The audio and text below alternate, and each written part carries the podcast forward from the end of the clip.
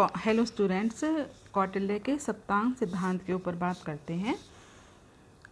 मनु और भीष्म की तरह ही कौटिल्य ने भी राज्य के आंगिक स्वरूप को स्वीकार किया है। उन्होंने राज्य को सात प्रकृति युक्त तत्वों से निर्मित माना है। राज्य की जो सात प्रकृतियाँ हैं या जो उसके विभिन्न अंगों का निर्माण करती हैं, इसमें जो सबसे पहला प्रकृति या अंग है, वो है राज्य का राजा या स्वामी, जिसके बारे में कल मैंने डिटेल में समझाया था। राजा जो है वो राज्य का सबसे पहला और आवश्यक अंग है। वो जो शासन प्रणाली है उसमें राजा शासन की धुरी है। उसे विशेष गुणों से युक्त होना चाहिए। उच्च कुल में जन्मा हो धर्म में रुचि रखने वाला हो दूरदर्शी हो सत्यवादी हो महत्वाकांक्षी परिश्रमी हो विद्वान होना चाहिए विषम परिस्थितियों में उचित निर्णय ले सके धैर्यवान होना चाहिए। वह अप, उसके अंदर विरोचित गुण भी हों ताकि वो अपने शत्रुओं का दमन आसानी से कर सके। राजा में भलाई, बुराई में भेद करने का क्षमता होनी चाहिए और उसे युद्ध विद्या का पूर्ण ज्ञान होना चाहिए। इसके साथ साथ उचित समय पर वो युद्ध, संधि, विग्रह इन सब के तत्पर होना चाहिए। प्रजा की रक्षा और हित ही राजा का एकमात्र कर्तव्य और धर्म था। तो अतः कौटल्य राजा को इस हेतु, राजा को सक्षम और योग्य बनाने के लिए शिक्षा को आवश्यक मानता है और पूरी शिक्षा व्यवस्था का उसने वर्णन किया है कि किस प्रकार से राजा को त्रयी वार्ता दंड नीति और आन्विक्षिकी, इनका ज्ञान कराया जाना ज़रूरी है। इसके बाद राजा की यदि शक्तियों की बात करें तो राजा संप्रभुता का प्रतीक है, कार्यपालिका प्रशासनीय शक्तियाँ हैं, विधायी शक्तियाँ हैं, न्यायिक शक्तियाँ हैं, उसकी लोक कल्याणकारी कार्य, युद्ध करना, इस सब का मैंने आपको कल डिटेल में बताया था। तो जो अब हम राज्य के, जो राज्य का दूसरा अंग है, महत्वपूर्ण, वो है अमात्य या मंत्री। तो हम अमात्य की जब बात करते हैं तो कौटिल्य ने स्पष्ट वर्णन किया है कि राज्य का दूसरा महत्वपूर्ण अंग अमात्य या मंत्री है, जिसके बिना राजा द्वारा शासन का संचालन करना असंभव है। चाणक्य ने अमात्य का महत्व स्पष्ट करते हुए स्पष्ट रूप से लिखा है कि जिस प्रकार गाड़ी का एक पहिया दूसरे की सहायता के बिना नहीं घूम पाता है, उसी प्रकार राज्य चक्र भी अमात्य की सहायता के बिना नहीं चलाया जा सकता। चाणक्य ने ऐसा माना है कि राजा को देश, काल तथा योग्यता को ध्यान में रखते हुए ही राज्य के विभिन्न पदों पर अमात्यों या मंत्रियों की नियुक्ति करनी चाहिए। और यदि पदानुरूप योग्यता नहीं रखते हैं तो चाहे कितने ही निकट क्यों ना हों चाहे अपने संबंधियों, सहपाठियों और परिचितों की नियुक्ति नहीं करनी चाहिए। राजा को अमात्य की नियुक्ति करते समय सबसे ज़्यादा यही ध्यान रखना है कि वो योग्य हो और सर्वगुण संपन्न हो। क्योंकि यदि ऐसा नहीं होगा तो जो राज्य का जो प्रयोजन है, वो सिद्ध ना हो करके वो व्यर्थ हो जाएगा। तो बार बार चेतावनी देते हैं कौटिल्य इस बात के लिए कि राज्य को बहुत ठोक बजा करके, योग्यता एवं चरित्र को परख करके जब उसे विश्वास हो जाए कि व्यक्ति सर्वगुण संपन्न है, तभी अमात्य के रूप में नियुक्त करना चाहिए। और वो, क्योंकि वो मानता है कि जो अमात्य हैं, वो राज्य की आँखों के समान है, उसके आँख हैं। तो इसलिए उस पर यदि किसी गलत व्यक्ति का चयन हो गया तो राजा तो राज्य सुरक्षित नहीं रह पाएगा। इसके बाद में जो दूसरा तीसरा अंग है, वो है जनपद। तो यदि हम आधुनिक राज्य की बात करते हैं तो आधुनिक राज्य के अंग में हम दो अंग हैं, निश्चित भूभाग और निश्चित जनसंख्या। उन दोनों अंगों को चाणक्य ने अपने ग्रंथ में जनपद के नाम से विवरण प्रस्तुत किया है। यानी जनता युक्त भूभाग। तो कौटिल्य ये मानते हैं कि जो जनपद हो तो वो ऐसा हो कि उसमें उसके भूमाग के मध्य और सीमांतों पर किले बने हुए हों, जिसमें अनुत्पन्न होता हो, संकट के समय वन पर्वतों के द्वारा आत्मरक्षा की जा सके, कम श्रम में अधिक धान्य उपज हो सके। पड़ोसी राज्य दुर्बल हो, नदी हो, तालाब हो, खान, लकड़ियाँ, हाथियों के जंगल हों, जलवायु अच्छी हो, बहुमूल्य वस्तुओं का विक्रय हो, जहाँ के लोग अच्छे स्वभाव वाले हों। इस प्रकार के इन सब गुणों से युक्त जनपद एक संपन्न जनपद कहा जा सकता है। तो यानी जो चाणक्य है, उसका जो तात्पर्य है, वो केवल भूभाग से नहीं है और ना ही केवल जनसंख्या से है, बल्कि उसका तात्पर्य कैसा है कि एक एक सर्वगुण संपन्न जनता साथ में जो इस भूभाग हो, वो भी सब पूरी तरह से धन, धान्य सबसे युक्त हो, तभी उसको अच्छा जनपद माना जा सकता है। इसमें जो एक प्रकार से जनपद का प्रशासनिक संगठन के बारे में यदि बात करें तो चाणक्य का मत है कि 800 गाँवों से युक्त एक स्थानीय यानी जनपद 400 गाँवों से युक्त एक द्रोणमुख 200 गाँवों से युक्त एक खारवटिक और 10 गाँवों से युक्त एक संग्रहण नामक भाग में जनपद को विभाजित किया जाना चाहिए और एक गाँव की जनसंख्या के संबंध में उसका मत ये है कि उसमें कम से कम सौ गाँव सौ घर और अधिक से अधिक पाँच सौ घर होने चाहिए। तो चाणक्य का जो राज्य का जो प्रत्येक जनपद है, वो प्रशासन और राजस्व की वसूली की दृष्टि से चार भागों में विभक्त करते हैं। ये चार भाग कौन कौन से हैं? स्थानीय, द्रोणमुख, खारवटिक और संग्रहण। फिर जो चौथा अंग है, वो है दुर्ग, किला। यानी सही अर्थ जो है वो किले से है। लेकिन दुर्ग एक राज्य की प्रतिरक्षात्मक और आक्रमण दोनों शक्तियों का प्रतीक है। उसका सामरिक दृष्टि से काफ़ी महत्व है, क्योंकि कौटिल्य का मानना है कि जिस राज्य के दुर्ग सुदृढ़ हैं, उसे पराजित करना आसान नहीं होता। यही कारण है कि राज्य की जनपद सीमाओं की चारों दिशाओं में युद्धोचित प्राकृतिक दुर्गों का निर्माण भी करवाना चाहिए। चाणक्य ने एक राज्य के दुर्गों को मुख्य रूप से चार भागों में विभक्त किया है औद्यिक दुर्ग, वो ऐसा दुर्ग जो चारों तरफ़ से नदियों से घिरा हुआ हो, पार्वत दुर्ग, जिसका निर्माण पर्वत श्रेणियों के मध्य गुफाओं के रूप में किया जाता है, धानवन दुर्ग, यानी इस वन में कांटेदार झाड़ियों और दलदल के मध्य बनाया जाता है, और वन दुर्ग, जिसमें चारों तरफ़ से वन हो। तो जो औदिक व पार्वत दुर्ग है, वो तो राज्य की बाह्य आक्रमणों से रक्षा के लिए है। और जो धानवन और वन दुर्ग है, वो एक प्रकार से संकट काल में राजा स्वयं भी अपनी सुरक्षा के लिए इनमें शरण ले सकता है। पांचवा राज्य का अंग है कोष। कोष राज्य के लिए परम आवश्यक तत्व है, क्योंकि कोष के बिना राज्य का आधार ही असंभव है। ये सच है कि उसके अभाव में राज्य ना तो अपनी और ना ही प्रजा की सुरक्षा कर सकता है। बिना धन के समृद्धि संभव नहीं है। बिना समृद्धि के राज्य का विकास तथा नागरिकों की चेतना जागृत नहीं हो सकती। यही कारण है कि राज्य कोष कभी भी रिक्त नहीं होना चाहिए, ऐसा कौटिल्य मानते हैं। इस हेतु राजा को अपने कोष में निरंतर वृद्धि करते रहना चाहिए। उसके लिए उसे क्या करना होगा? उसके लिए उसने स्पष्ट विधान बताए कृषकों से अन्न का छठा भाग, व्यापार लाभ का दसवां भाग और पशु व्यापार से अर्जित लाभ का पचासवां भाग सोना आदि कर के रूप में प्राप्त करना चाहिए। हालाँकि उसने ये भी बताया कि जो कोष है, उसको भरा पूरा करके फिर उस, जो धन जनता से लिया गया है कर के रूप में, उसी, उस धन को पुनः जनता की खुशहाली पर खर्च करना चाहिए। और एक बात राजा को हमेशा ध्यान रखना चाहिए कि जो कोष है, वो सदैव धर्मपूर्वक ही संचित किया जाना चाहिए। क्योंकि यदि कोई राजा अधर्मपूर्वक कर संग्रह करेगा तो उससे प्रजा में संतोष उत्पन्न हो जाएगा। छठा अंग है दंड व्यवस्था। तो राज्य के सप्तांगों में चाणक्य ने दंड को भी विशेष महत्व प्रदान किया है। राज्य और दंड को एक दूसरे का पर्याय तक माना है क्योंकि राज्य दंड का प्रतीक था और राज्य जो राजा था वो दंड का धारण करने वाला था। तो दंडधारी होने के कारण ही राज्य का वो प्रमुख था। राज्य की स्थापना का जो मूल है यानी जो प्रथम का, काम है वो है जीवन स्वतंत्रता और संपत्ति की रक्षा। और प्रजा का जो उद्देश्य है वो है धर्म अर्थ काम और मोक्ष की सिद्धि। तो किससे संभव है? ये राज्य के द्वारा संभव है। इसलिए दंड देने की व्यवस्था से राजा को सज्जित होना चाहिए ताकि अपने निर्देशों के द्वारा लोगों के साथ साथ न्याय भी कर सके और लोगों के अधिकारों की रक्षा भी कर सके। तो क्योंकि जो सामाजिक अव्यक्तिक जीवन का मूलाधार है, वो दंड इसलिए है क्योंकि यदि दंड नहीं होगा तो समाज में अव्यवस्था और अराजकता फैल जाएगी। तो उसको रोकने के लिए, सामाजिक व्यवस्था को सुचारू रूप से चलती रहने के लिए आवश्यक है कि दंड राज्य का सबसे महत्वपूर्ण अंग है और उसकी अनुपस्थिति में राज्य का अस्तित्व संकट में पड़ सकता है। तो इसके लिए कौटिल्य ने अर्थशास्त्र में दो प्रकार के कंटक शोधन और धर्मष्ठीय न्यायालयों की स्थापना का प्रावधान किया है। सातवां और अंतिम अंग है मित्र। चाणक्य ने राज्य के अस्तित्व को अक्षुण बनाए रखने के लिए मित्र को उसका सातवां अंग माना है, क्योंकि कौटिल्य के अनुसार राज्य की प्रगति, शांति, सुरक्षा के लिए परिस्थिति और किसी भी परिस्थिति के लिए मित्रों की आवश्यकता होती है। तो इसलिए परम आवश्यक है कि राजा अपने ऐसे मित्र बनाकर रखे जो यदि ज़रूरत पड़े, सम, आवश्यकता पड़े तो समय समय पर उसकी सहायता कर सकें। मित्र वंश परंपरागत, विश्वास, स्थायी और हितैषी हों तथा राजा और राज्य को अपना समझते हों। राजा के जो सच्चे और स्थायी सहायक हैं, शांति और युद्ध दोनों अवस्थाओं में तन, मन, धन आदि से उनकी सहायता करने के लिए तत्पर रहने वाले हों। ऐसे मित्र ही सच्चे मित्र होते हैं और वे राज्य के लिए एक उपलब्धि होते हैं। तो इस प्रकार से राज्य ने इन कौटिल्य के द्वारा राज्य के इन सातों अंगों का विस्तृत रूप से अर्थशास्त्र के अंदर वर्णन किया गया है। यदि हम इसका विश्लेषण करें तो जो, जो सिद्धांत है सब सात अंगों का सप्तांग सिद्धांत वो राज्य की एकता एवं स्वतंत्रता को अत्यधिक महत्व प्रदान करता है।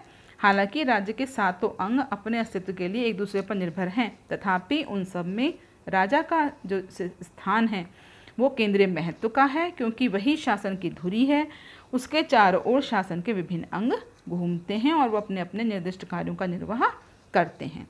इसके अलावा जो सप्तांग सिद्धांत है, वो राजतंत्रात्मक शासन के लिए अधिक उचित है और हालाँकि राजा जनकल्याण को ध्यान में रख के शासन का संचालन करता है, लेकिन राजा का पद आनुवंशिक है वो निर्वाचित नहीं है। यदि राजनीति शास्त्र की दृष्टि से देखें तो विचारकों ने राज्य के चार अंगों का प्रतिपादन किया है, आधुनिक सिद्धांत में तो ये चार अंग, भूमि, जनसंख्या, सरकार और संप्रभुता, और चाणक्य ने राज्य को सात अंगों से युक्त माना है। लेकिन इन सात अंगों में आधुनिक राज्य के चारों अंग समाहित हैं। तो चाणक्य ने उसका वर्णन इस तरह से नहीं किया, जिस तरह से पश्चिम के प्राचीन और जो अर्वाचीन विद्वान हैं, उन्होंने किया है। लेकिन कौटिल्य के द्वारा प्रतिपादित राज्य का सप्तांग सिद्धांत काफ़ी महत्वपूर्ण स्थान रखता है। हेलो स्टूडेंट्स राज्य के सप्तांग सिद्धांत और उसके कार्यों का वर्णन करने के पश्चात कौटिल्य ने विस्तार से उसकी विभिन्न प्रशासनिक, आर्थिक, न्यायिक आदि व्यवस्थाओं का विस्तृत रूप से वर्णन किया है। उसके अनुसार राज्य के संपूर्ण प्रशासन को राजस्व, सेना व्यापार, वाणिज्य, कृषि, वन और उद्योग आदि विभागों में बांट देना चाहिए तथा प्रत्येक विभाग एक अध्यक्ष के अधीन होना चाहिए। बहुत सारे विभागाध्यक्षों का वर्णन कौटिल्य ने अपने अर्थशास्त्र में किया है। उसको उसने नाम दिया अष्टादश तीर्थ। ये कौन कौन से हैं? एक एक करके देखते हैं। पहला है अमात्य या मंत्री, यानी राजा को मंत्रणा या सलाह देने वाला अधिकारी। दूसरा है पुरोहित। पुरोहित का काम है यज्ञ, उपासना आदि धार्मिक कार्यों को निर्वहन करने वाला व्यक्ति। सेनापति, सेना की देखभाल करने वाला अधिकारी। चौथा है युवराज, राजा के पास सिंहासन पर बैठने वाला व्यक्ति। राजप्रसाद का मुख्य अधिकारी दौवारिक है। छठा अंतर्वंशिकी है। राजवंश के गृह कार्यों का प्रधान अधिकारी है। और सातवां है कारागार का प्रधान अधिकारी इसको प्रशासता नाम देता है। और माल या राजस्व विभाग के अधिकारी को समाहर्ता यह बताता है। नवा है सन्निधाता, नगर का मुख्य कोषाध्यक्ष। प्रयेष्टा यानी नगर का जनसंपर्क एवं प्रचार अधिकारी, नायक, नगर का रक्षक अधिकारी, बारवा जो अधिकारी है, वो है पौर यानी राजधानी नगर का प्रधान अधिकारी होगा। तेरह है व्यवहारिक या प्रदेष्टा जिनको न्यायाधीश या न्यायाधिकारी कहा जा सकता है। चौदवा है कारमांतिक खानों और उद्योगों का प्रधानाधिकारी सभ्य अर्थात मंत्रिपरिषद का अध्यक्ष, सोलवा दंडपाल सेना का निर्वाह कार्य करने वाला मुख्य अधिकारी, अंतपाल या राष्ट्रांतपाल, सीमा प्रांत का प्रमुख अधिकारी, दुर्गपाल, शत्रुओं से देश की रक्षा करने वाला अधिकारी। यानी चाणक्य ने अपने ग्रंथ में इन अधिकारियों के समूह को अष्टादश तीर्थों का नाम दिया है। यही राज्य के मुख्य प्रशासनिक अधिकारी भी माने जाते हैं। इनके अतिरिक्त भी चाणक्य ने अन्य प्रकार के कई अधिकारियों का उल्लेख भी किया है। कौटिल्य का मानना यह है कि राज्य के अधिकारियों के वेतन, भत्ते, उनके कार्य, शक्ति, विस्तार के अनुकूल ही हों, ताकि वे अपनी पूर्ण क्षमता के साथ निष्ठापूर्वक बिना किसी प्रलोभन के अपने उत्तरदायित्वों का निर्वाह कर सकें। और इसके अलावा प्रशासनिक कार्य जो है वो उत्तम अधिकारियों के द्वारा संपन्न किए जाने चाहिए और इस दृष्टि से राजा को उनके चरित्र पर सख्त नियंत्रण रखना चाहिए। राजा को इस बात का ध्यान रखना चाहिए कि उनमें ना तो अधिक मेल मिलाप हो, ना ही झगड़े की स्थिति आए। चाणक्य ने भी स्पष्ट किया कि राजा को एक कुशल गुप्तचर व्यवस्था स्थापित करनी चाहिए। और क्योंकि राज्य की शांति और व्यवस्था का जो दायित्व है, प्रत्यक्ष या अप्रत्यक्ष रूप से गुप्तचरों द्वारा दी गई सूचनाओं पर निर्भर रहता है। अगर सही समय पर सही सूचना प्राप्त नहीं होती है तो इससे राजा और प्रजा दोनों ही संकट में पड़ सकते हैं। तो चाणक्य ने कहा कि गुप्तचर जितने चतुर होंगे, राज्य और राजा उतना ही सुरक्षित होगा। एक राज्य में विविध प्रकार के लोग रहते हैं, कुछ राज्य मित्र होते हैं तो कुछ देशभाव रखने वाले भी होते हैं। तो उनकी गतिविधियों के बारे में विस्तृत जानकारी प्राप्त यदि होती रहे तो वो राज्य की समृद्धि, राज्य की सुरक्षा के लिए अति आवश्यक है। तो चाणक्य ने नौ प्रकार के गुप्तचरों का विवरण प्रस्तुत किया है। यानी नौ प्रकार के गुप्तचर बताए हैं। पहला है उसमें काप्टिक। ये जो काप्टिक गुप्तचर है, ये वेश बदलकर जनता के बीच में रहते हैं। उनका ये छलिया वेश जो है, अधिकांशतः छात्रों का होता है और ये गुप्तचर राजा के विरुद्ध किए जाने वाले षड्यंत्रों का पता लगाकर उसकी सूचना राजा या अन्य उच्च अधिकारी को देते हैं। दूसरे प्रकार के जो गुप्तचर हैं, वे हैं उपस्थिति। चाणक्य के अनुसार इस प्रकार के जो गुप्तचर हैं, वो राज्य के विभिन्न स्थानों पर मठ बनाकर सन्यासियों की तरह रहते हैं। ये छात्रों को पढ़ाने का कार्य भी करते हैं, उन्हीं के साथ रहते हैं और ये देशाटन के माध्यम से प्रजा की राज्य भक्ति का पता लगाकर उसकी सूचना राजा को देते हैं। तीसरे हैं गृहपतिक यानी इस प्रकार के जो गुप्तचर हैं, वो निर्धन किसानों का रूप बनाकर रहते हैं तथा किसानों की राज्य भक्ति का पता लगाकर उसकी वास्तविक स्थिति से राजा को परिचित कराते रहते हैं। चौथे प्रकार है वैदेहन। इसके बारे में चाणक्य का कहना यह है कि निर्धन व्यापारियों के रूप में गुप्तचरी करते हैं और व्यापारियों के मध्य रह करके उनकी राज्य भक्ति का पता लगाते रहते हैं। छठे प्रकार के हैं तापस, यानी ये तपस्वी के रूप में नगर के बाहर रहते हैं और काप्टिक गुप्तचरों के माध्यम से अपनी अलौकिक शक्तियों के चमत्कार की बातें फैला करके जनसाधारण से उनकी महत्वाकांक्षाओं और मनोरथों की सूचनाएँ राजा को प्रदान करते हैं। सत्री छठा प्रकार। इस प्रकार के गुप्तचर जो होते हैं, वो प्राय घुमक्कर प्रवृत्ति के होते हैं। ये लोग ज्योतिष हस्तरेखा वशीकरण, शकुन जादूटोना आदि के मारते होते हैं और राज्य में विभिन्न स्थानों पर घूम घूम कर ये लोगों को राज्य भक्ति का पता लगाते रहते हैं और उसकी वास्तविक स्थिति से राजा को सूचित करते रहते हैं। सातवां प्रकार है तीक्ष्ण। इस प्रकार के जो गुप्तचर होते हैं, वो साहसी तथा वीर होते हैं और गुप्तचरों के माध्यम से किसी प्रकार के खतरे की सूचना राजा को प्रदान करते हैं। ये इस प्रकार के जो गुप्तचर होते हैं, पहले तो अपने साहस तथा वीरता से किसी भी प्रकार के षड्यंत्र के निर्मूल को नष्ट करने का प्रयत्न भी करते हैं। पांचवा प्रकार है रसद। चाणक्य ने स्पष्ट किया कि इस प्रकार के जो गुप्तचर हैं, वो राजा या राज्य के खिलाफ किसी भी षड्यंत्र को पता लगने पर षड्यंत्रकारी की निर्ममतापूर्वक हत्या तक कर डालते हैं। नवा और आखिरी प्रकार है भिक्षुकी। यानी इस प्रकार के जो गुप्तचर होते हैं, वो स्त्री जाति के होते हैं तथा ये स्त्रियाँ भिक्षुणियों के वेश में राज्य के में विचरण करती रहती हैं। ये राजमहल तथा सामंतों और उच्च अधिकारियों के घरों में जाकर वहाँ होने वाले षड्यंत्रों का पता लगाती हैं, उनकी सूचना राजा को देती हैं। इससे राजा सावधानी हो, पूर्वक सावधान होकर के समय पूर्व ही उन उनको विफल कर सके।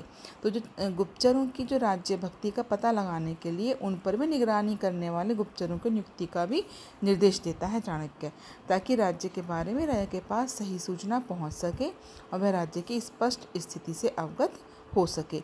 और जो गुप्तचर व्यवस्था है, उसके गोपनीयता पर भी अधिक बल दिया है। यदि उसमें गोपनीयता नहीं रही तो सारी गुप्तचर व्यवस्था ही निरर्थक हो जाएगी। तो ऐसे में किसी प्रकार से राज्य तथा राजा की सुरक्षा नहीं हो सकेगी। वैसे भी गोपनीयता ही गुप्तचर व्यवस्था की सफलता का मूलाधार है, जिसे पूर्ण प्रयास के साथ बनाए रखा जाना चाहिए। तो इस उद्देश्य के लिए चाणक्य ने सांकेतिक लिपि तथा भाषा के प्रयोग की वकालत की है, ताकि विशिष्ट और उसके जानकार व्यक्ति जो है, वे व्यक्ति व्यक्ति ही गुप्तचरों द्वारा दी गई सूचना का सही अर्थ समझ सकें। झूठी या गलत सूचना देने वाले गुप्तचर के लिए सख्त दंड का विधान भी करता है। तो अर्थशास्त्र में वर्णित जो प्रशासनिक व्यवस्था है, वो एक प्रकार से हिंदू साहित्य में सर्वोत्कृष्ट है तथा उसमें किसी प्रकार की त्रुटि नहीं है। हेलो स्टूडेंट्स, आज कौटिल्य के द्वारा बताई गई न्याय और दंड व्यवस्था के बारे में बताएँगे। चाणक्य ने जहाँ दंड व्यवस्था का सख्त प्रावधान किया है, वहीं उसने न्याय व्यवस्था को राज्य का एक प्रमुख आधार भी माना है। उसकी मान्यता है कि जो राज्य अपनी प्रजा को न्याय प्रदान नहीं कर सकता, उसका अस्तित्व जल्दी ही समाप्त हो जाता है। उसके अनुसार राज्य की न्याय व्यवस्था का प्रमुख उद्देश्य अपनी प्रजा के जीवन, संपत्ति की रक्षा करना और उनको खतरा उत्पन्न करने वाले असामाजिक तत्वों को दंड देना है। चाणक्य ने इस दृष्टि से अर्थशास्त्र में मुख्य रूप से दो प्रकार के न्यायालयों का उल्लेख किया है। प्रथम है धर्मष्ठीय न्यायालय, दूसरा है कंटक शोधन न्यायालय। जो धर्मष्ठीय न्यायालय है, चाणक्य के अनुसार धर्मष्ठीय न्यायालय में प्रस्तुत किए जाने वाले अभियोग दीवानी चरित्र के होते हैं सिविल। ऐसे न्यायालयों में कुछ जो विवाद प्रस्तुत किए जा सकते हैं, जैसे विवाह, स्त्री, पति, पत्नी संबंधी विवाद, संपत्ति के स्वामित्व से संबंधी विवाद, स्वामी तथा दास से संबंधित विवाद, परस्पर व्यवहार एवं अनुबंध संबंधी विवाद, दासों, ऋणों एवं अमानत संबंधी विवाद, क्रय विक्रय संबंधी विवाद, डाका, चोरी, आक्रमण, गाली गलौज, मानहानि आदि से संबंधित विवाद। इस तरह के जो न्यायालय हैं, उनके न्यायाधीशों को धर्मस्थ कहा जाता है। दूसरा प्रकार है कंटक शोधन न्यायालय। चाणक्य के अनुसार कंटक शोधन न्यायालय में उन व्यक्तियों से संबंधित अभियोग प्रस्तुत किए जाते हैं, जो समाज विरोधी प्रवृत्तियों में संलग्न होते हैं, अर्थात जो अपराधी चरित्र के होते हैं और समाज में अशांति और अराजकता के विस्तार के कारण होते हैं। यदि हम दूसरे शब्दों में कहें तो ये वर्तमान समय के फौजदारी या क्रिमिनल कोर्ट के समान होते हैं। इस प्रकार के न्यायालय के न्यायाधीशों को प्रदिष्टा कहा जाता है और इसके प्राय छः सदस्य होते हैं, तीन कानून विशेषज्ञ और तीन अमात्य। इस न्यायालय के पास अर्धसैनिक शक्तियाँ भी निहित होती हैं तथा इसकी शाखाएँ राष्ट्र के विभिन्न हिस्सों में स्थित होती हैं और अपनी गतिविधियों से प्रजा को सदाचारी बनाने का प्रयास करता है। कंटक शुद्ध न्यायालय के जो कार्य हैं, वो है कि शांति व्यवस्था संबंधित कार्यों की व्यवस्था करना, व्यापारियों की धोखाधड़ी से प्रजा की रक्षा करना, उद्योगपतियों के शोषण से जनता को सुरक्षित रखना, अकाल, बाढ़, महामारी आदि प्राकृतिक आपदाओं से जनता को बचाना, गुप्त प्रजा पीड़कों जैसे रिश्वतखोरों, नकली मुद्रा बनाने वालों, व्यभिचारियों आदि से प्रजा को मुक्ति दिलाना, दुष्टों का प्रकाशन करना चोरों, बदमाशों, ठगों आदि को गिरफ़्तार करके दंड दिलवाना, आकस्मिक मृत्यु के कारणों का पता लगाना, अधिकारियों के कार्यों पर निगरानी रखना, चोरी, बलात्कार, हत्या, जुआ आदि के लिए दंड देना। तो जो कंटक शोधन न्यायालय हैं, उनको अपने उत्तरदायित्वों के निर्वहन में गुप्तचर सहायता करते हैं। अब जब बात करते हैं न्यायालय संगठन की तो चाणक्य ने न्यायालय के संगठन के संगठन के संबंध में भी विधिवत विचार प्रकट किए हैं। उसके द्वारा प्रतिपादित न्यायालय संगठन न्याय प्रक्रिया के विकेंद्रीकरण का सूचक है। उसके अनुसार 10 ग्रामों के समूह के लिए संग्रहण 400 ग्रामों के मध्य द्रोणमुख 800 ग्रामों के लिए स्थानीय तथा संपूर्ण जनपद के लिए सर्वोच्च न्यायालय की व्यवस्था की जानी चाहिए। और जो गाँव हैं, उन गाँवों के लिए पंचायती न्यायालय की व्यवस्था की जानी चाहिए, जहाँ वृद्ध ग्रामीण और जो सामंत हैं, वो मिलकर के अपने मध्य उत्पन्न विवादों का निस्तारण कर सकें। चाणक्य ने यह भी स्पष्ट किया है कि प्रशासनिक अधिकारियों के मध्य जो विवाद उत्पन्न होते हैं, उनका निपटारा विभागाध्यक्ष की अध्यक्षता में गठित न्यायालयों के माध्यम से किया जाना चाहिए। और जो सर्वोच्च अधिकारी है संपूर्ण न्यायिक व्यवस्था का, वो राजा ही है।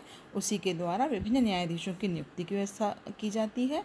कौटिल्य एकल न्यायाधीश वाले न्यायालयों को बेहतर नहीं मानता, क्योंकि वो स्वेच्छाचारी होकर के अन्याय कर सकते हैं। अतः अभियोगों की सुनवाई एक से अधिक न्यायाधीशों के द्वारा की जानी चाहिए।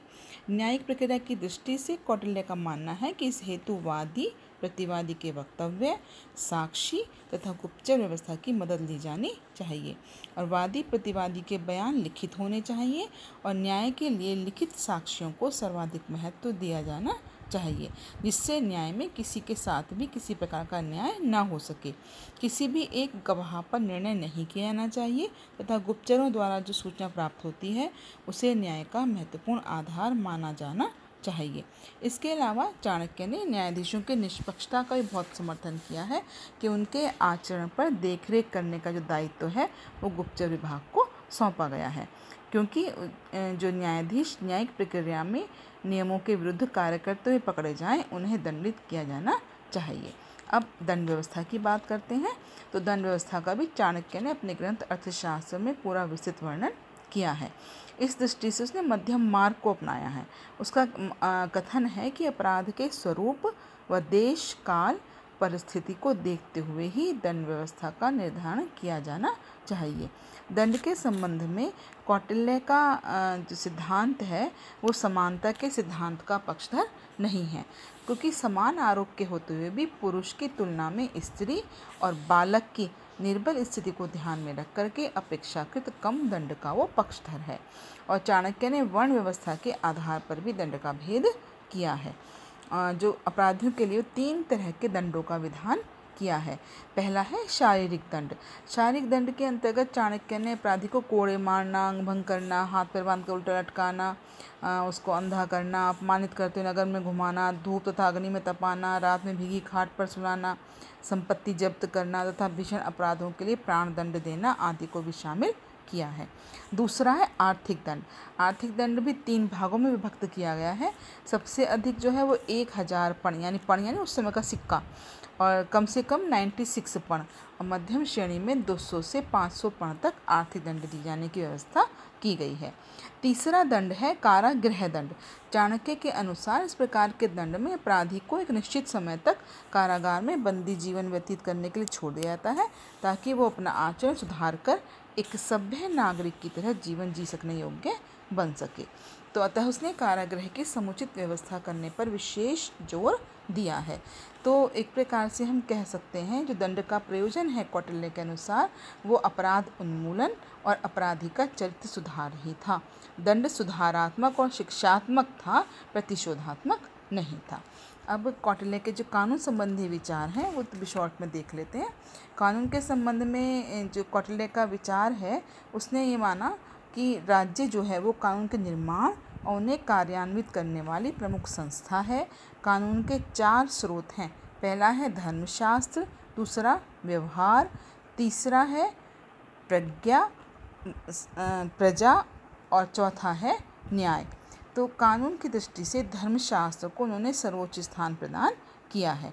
यदि धर्मशास्त्र आधारित और व्यवहारिक कानून या परंपरागत मान्यता में कोई संघर्ष होता है तो राजा को धार्मिक कानून को ही प्राथमिकता देनी चाहिए और उसे ध्यान में रख कर के ही न्याय करना चाहिए। उसका मानना है कि धार्मिक कानून और न्यायिक कानून में कोई विरोधाभास हो तो राजा को न्यायिक कानून का अनुसरण करना चाहिए और कानून के इन स्रोतों के अतिरिक्त कौटिल्य राजा के आदेशों को भी कानून के रूप में स्वीकार करता है, क्योंकि राजा को राज्य में जो प्रचलित कुप्रथाएँ हैं, उनकी समाप्ति का वो परामर्श देता है। इस हेतु विभिन्न प्रशासनिक आदेशों को जारी करने की शक्ति से भी उसको संपन्न करता है। तो चाणक्य द्वारा जो प्रतिपादित सामाजिक व्यवस्था, वर्ण व्यवस्था पर आधारित होने के कारण वो आधुनिक समय की तरह व्यक्ति की कानून के सम्मुख समानता के सिद्धांत में विश्वास नहीं रखता है। सभी वर्ण अपने अपने लिए निर्धारित कार्य करें, यही कौटल्य की राज्य व्यवस्था और उसके कानूनों का उद्देश्य था।